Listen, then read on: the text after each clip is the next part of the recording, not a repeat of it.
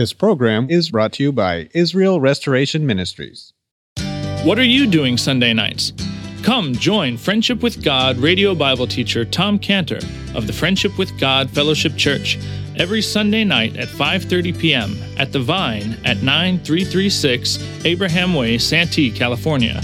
Watch and listen live around the world to Tom Cantor Sunday evening on YouTube.com by searching for Friendship with God Fellowship or by going to our homepage at friendshipwithgod.org. That's friendshipwithgod.org.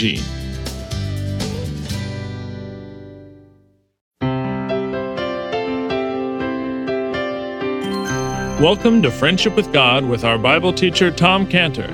Today's message and previous messages can be listened to or downloaded for free at friendshipwithgod.org. That's friendshipwithgod.org. You can also obtain free resources from Tom Cantor and view our online bookstore at friendshipwithgod.org or call us at 800-247-3051. That's 800-247-3051. Tom Cantor also has a daily devotional verse that comes out each day by email and on Facebook.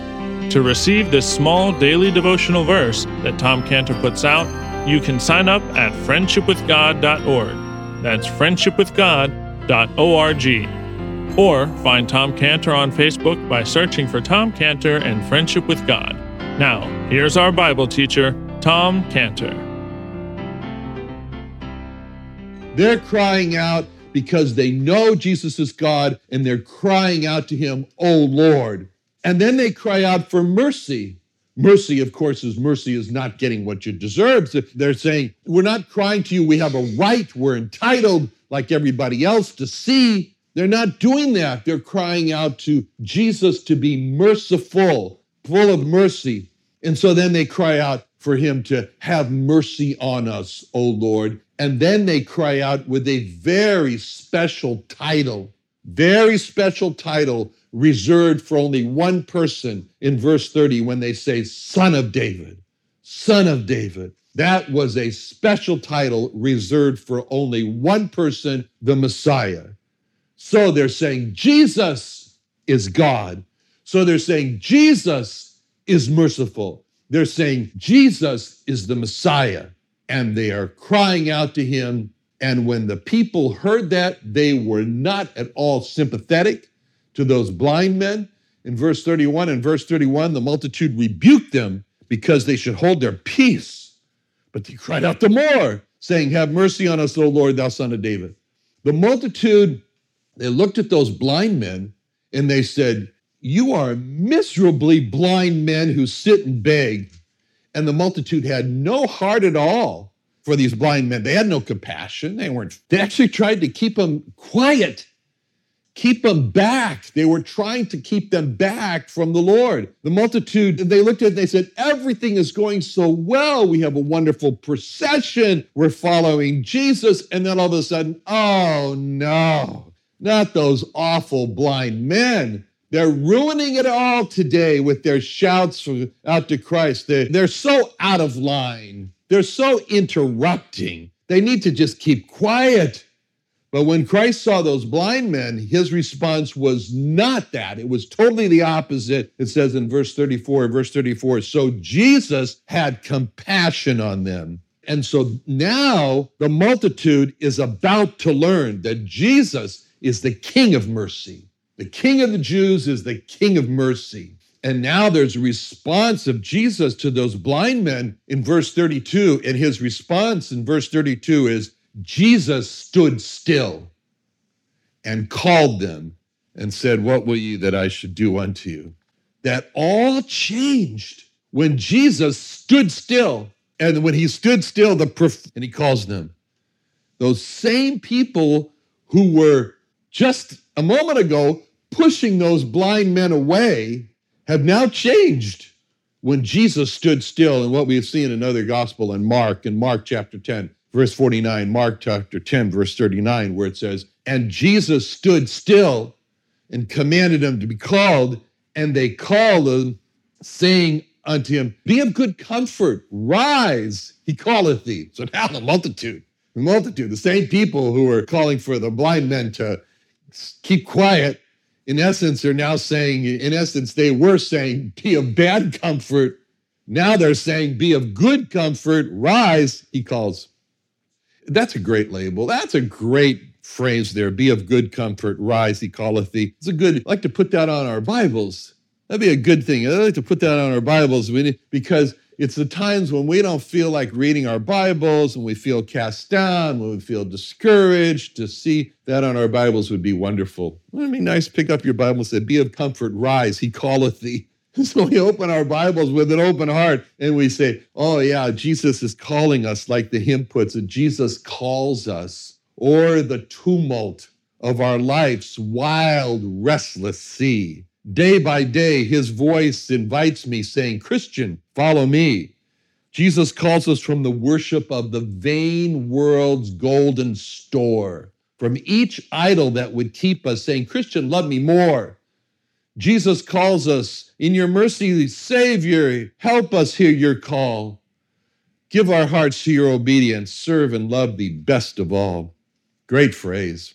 Okay, the scene must have been so amazing. From verse 29, we can see that it was a great multitude of people. They're following him as he leaves Jericho.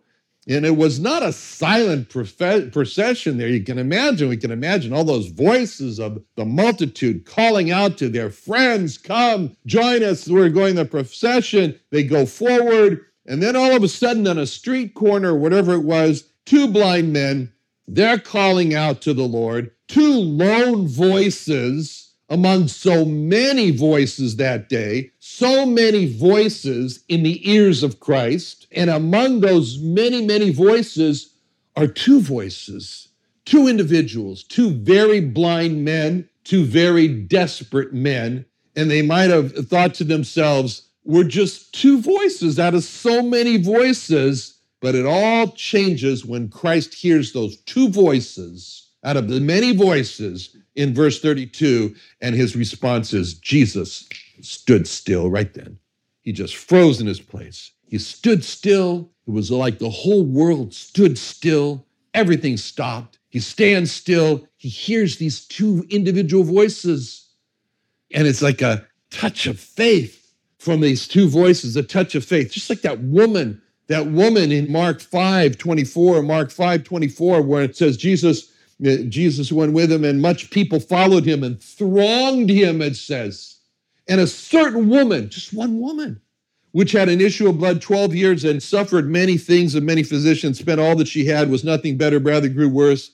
When she heard that Jesus came and the press behind touched his garment, she said, if I may touch but his clothes, I shall be whole. And straightway the fountain of her blood was dried up, and she felt in her body that she was healed of that plague. Jesus, immediately knowing in himself that virtue had gone out of him, turned him about in the press and said, who touched my clothes? His disciples said unto him, thou seest the multitude thronging thee and sayest, thou who touched me? He looked about to see her that had done this thing.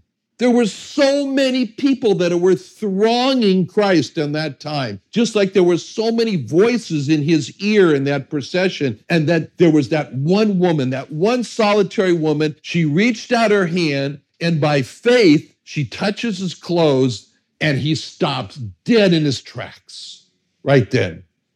And when Jesus looked at that woman, it was again as if the earth stood still, and he turns about, and he sees nobody but that one woman, and he looks right at her. And in essence, he said, you're welcome. You're welcome. Glad to do it. Glad to do it. Glad to heal you of your issue of blood. You believed I could? You believed that all you had to do is to just touch it? Mazel tov to you. It says, that was very good. I will not disappoint your belief in me. And that's really what happened with these two blind men. Again, lots of voices. He hears two voices. He stops dead in his tracks. He asks what you want. He tells them. He heals them. And then he says to them, you're welcome. I'm glad to do it. Glad to heal you of your blindness. You believed I could? I won't disappoint you. Mazel tov to you. So these three words, Jesus stood still, are such an encouragement to us when we've got a need and we come to Jesus and we just grab these words in verse 32, Jesus stood still. Jesus stood still. He's on his way to be crucified after all. He's on his way to his death, a horrible death, but he still has time to stand still and heal. Wow, what a savior he is. Jesus stood still. And then he called them and he asked them a question. What will you that I shall do unto you? They're quick to give an answer. In verse 33, they say unto him, Lord, that our eyes may be healed. It's almost like they took their finger and they pointed right here. Here's what you can do for us. We're blind. Our eyes may be healed. It's interesting that those two men, there's a lot of interesting things. One of the things interesting, it says, that our eyes may be healed. Those two men were together answering the Lord. They were together asking the Lord. They were together answering the Lord. They had called out to Christ together, and now they were answering. They were both in this miserable state of being blind, and they were both calling out to Christ. And as they did, it's almost like you can see one's encouraging the other. That's what a testimony of salvation is. A testimony of salvation is an encouragement to another person. Christ can save you. Look, he saved me. Really, a testimony has got to be with like a red carpet being thrown out from it, saying, there's your carpet, walk down it like I did. And the Lord, in the response of the Lord in verse 34, the response of the Lord. So Jesus had compassion on them, touched their eyes immediately. Their eyes received sight and they followed him. There was no delay. There was no delay at all from Christ's healing. And it shows that when you see that there was no delay and he immediately healed them, you can just see there Christ wanted to heal these blind men. He wanted to. All they had to have is just show that they had confidence in Christ that he could heal them. All Christ wanted to hear from those men was their assurance that they were sure that Christ had the power to heal them. That's all he wanted. Once he heard from them that they were coming to Christ to heal their eyes and that they believed that he could, immediately their eyes received sight in verse 34. It shows us Christ is much more willing to help us than we are to ask him for help. It's wrong for us to think that Christ is reluctant to help us and that we have to try to convince Christ, that we have to try to push him, persuade him. He's more willing to help us than we are to ask him for help. The reason there's a delay, see, then you say, well, then if that's true, why is there such a delay in my answer to my prayers? The reason that there's a delay in Christ helping us is because he wants to develop within us and strengthen faith. Faith. That's what we see in this history. There was a physical need of these two men. They were blind. Christ did feel their misery. He felt that blindness in verse 34. Verse 34, Jesus had compassion on them, but they weren't healed at first. Why? Because the spiritual work needed to be done in them, and that work, you can see in his question, was so obvious they were blind. Why would you ask a question like that? But the question had a purpose to it in verse 32. What will you that I shall do unto you? What do you expect? I want you to give me a chocolate sundae today with nuts on top. No. The reason that they were not healed instantly was because faith had to be developed in them, which means they had to step forward with their belief and make an outward declaration with their mouth of their belief that they believed that Christ had both the power to heal them and the will to heal them. That's what faith in Christ is. It's the belief that he has the power to save and the will to save. And that faith has to come from the person who is in need. And that outward declaration of the faith has to come from the person in verse 33. Verse 33, they say unto him, Lord, that our eyes may be healed. This is Romans 10:9. Romans 10:9, if thou shalt confess with thy mouth the Lord Jesus, you confess that he's God, and shall believe in thine heart that God has raised him from the dead, thou shalt be saved. And when Christ asked those blind men in verse 32, what will ye that I shall do unto you? That was Christ asking them to state their need. What is your need? It was obvious they were blind, but Christ needed for them to say it. And when a lost person comes to Christ, it's just like Christ is saying, what will you that I shall do unto you? And with that lost person, he must state his need, like those blind men pointing to their eyes. A lost person has to point to himself and say, it's me, I'm a sinner. I'm a dirty, rotten sinner. Please save me from my sin. Heal me from my sin. Forgive me from my sin. Cleanse me from my sin. Give me the power over my sins. Those three things, forgive, cleanse, power. And when those blind men were asked by Christ in verse 32, what will ye that I shall do unto you? They could not respond with, well, you know, I don't want to say, but you know what the problem is. No, that wouldn't fly. That wouldn't fly at all. They had to confess their problem, just as every sinner needs to confess his problem of sin to Christ. And then Christ would ask, what do you want me to do about that?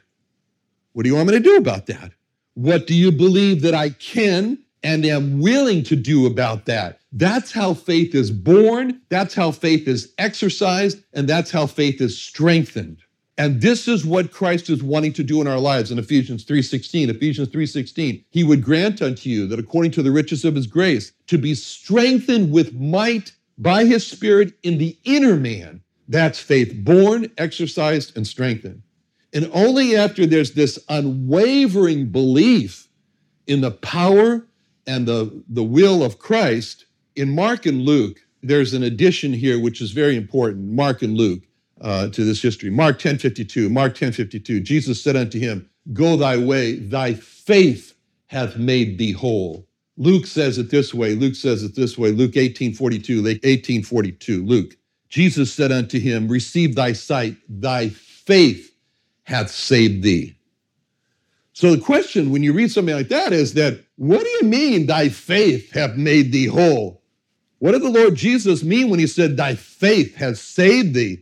It was Jesus who made them whole. It was Jesus who cured their blindness. How was it their faith that made them whole? It was Jesus who saved them from blindness. How was it their faith that saved them?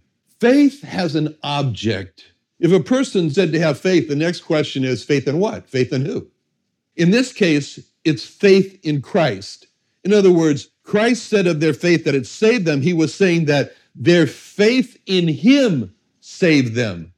Their faith in him made them whole. It was their confidence in Christ that made them whole. It was their belief into Christ that saved them. And what specific beliefs are we talking about?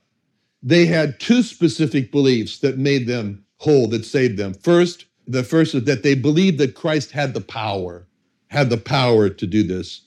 He had the power to cure their blindness. They believed that he was the creator. And Psalm 94:9 says about the creator, he that planteth the ear, shall he not hear? He that formed the eye, shall he not see? They believed that he formed the eye.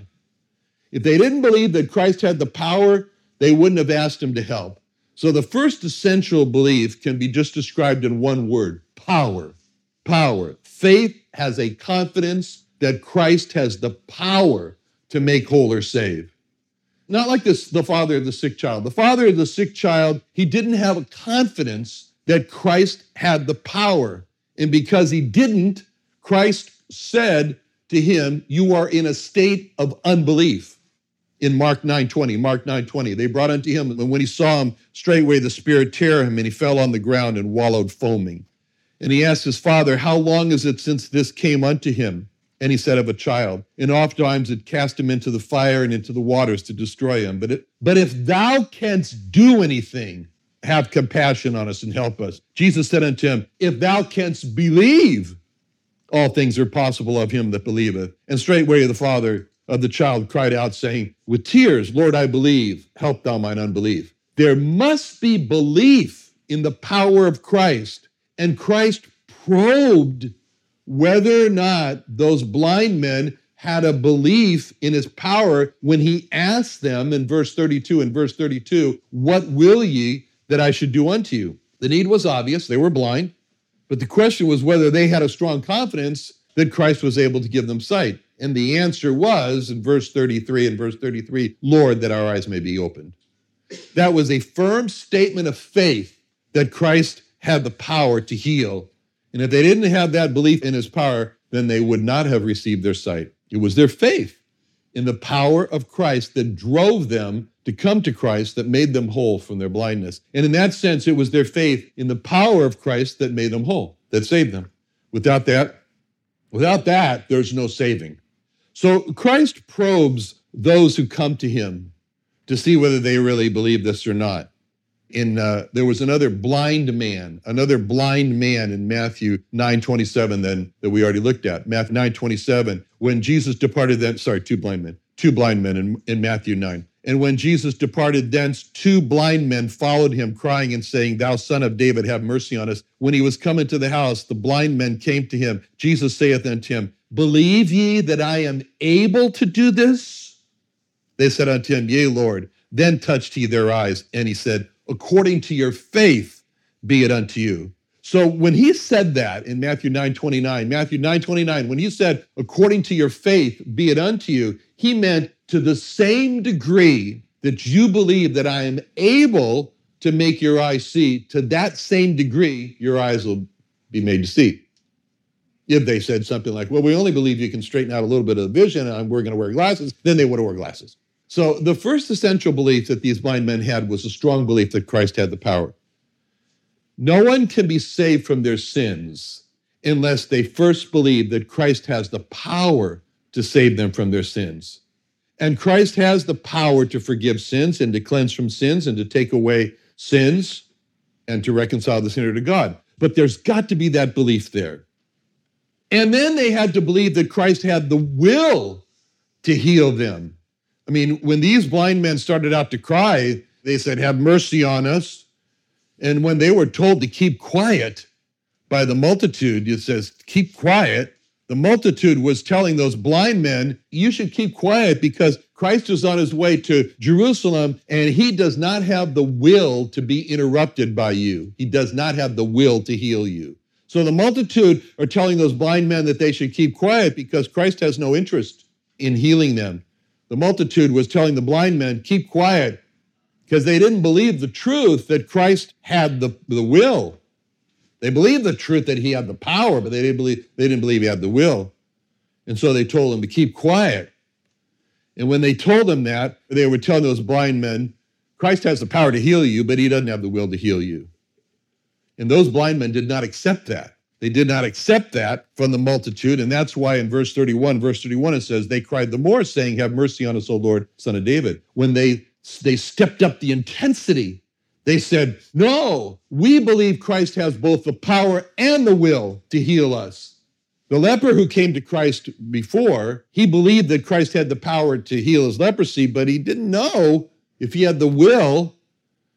Luke 5:12, it came to pass when he was in a certain city, behold, a man full of leprosy who seeing Jesus fell on his face and besought him saying, Lord, if thou wilt, thou canst make me clean. So what that leper found out, was that Christ not only had the power, but also had the will. And that's why in Luke 5:13, Jesus responded, he put forth his hand, touched him saying, I will. Be thou clean. And immediately his leprosy was cleansed from him. Another wonderful day studying the Bible with our Bible teacher, Tom Cantor, here on Friendship with God. Don't forget that today's message and previous messages can be listened to and downloaded for free at friendshipwithgod.org. That's friendshipwithgod.org. You can also go online to find free resources from Tom Cantor and our online bookstore at friendshipwithgod.org. You can also find Tom Cantor on Facebook, and you can also go to friendshipwithgod.org to sign up for his daily devotional. Tom Cantor is also the founder of Israel Restoration Ministries. You can visit that website at israelrestoration.org. You can write to Tom Cantor at P.O. Box 711-330, Santee, California 92071. That's P.O. Box 711330, Santee, California 92071. Or email Tom Cantor at tomcantor@friendshipwithgod.org. That's tomcantor@friendshipwithgod.org. For more information about Tom Cantor and Friendship with God and Israel Restoration Ministries, call us at 800-247-3051. That's 800-247-3051.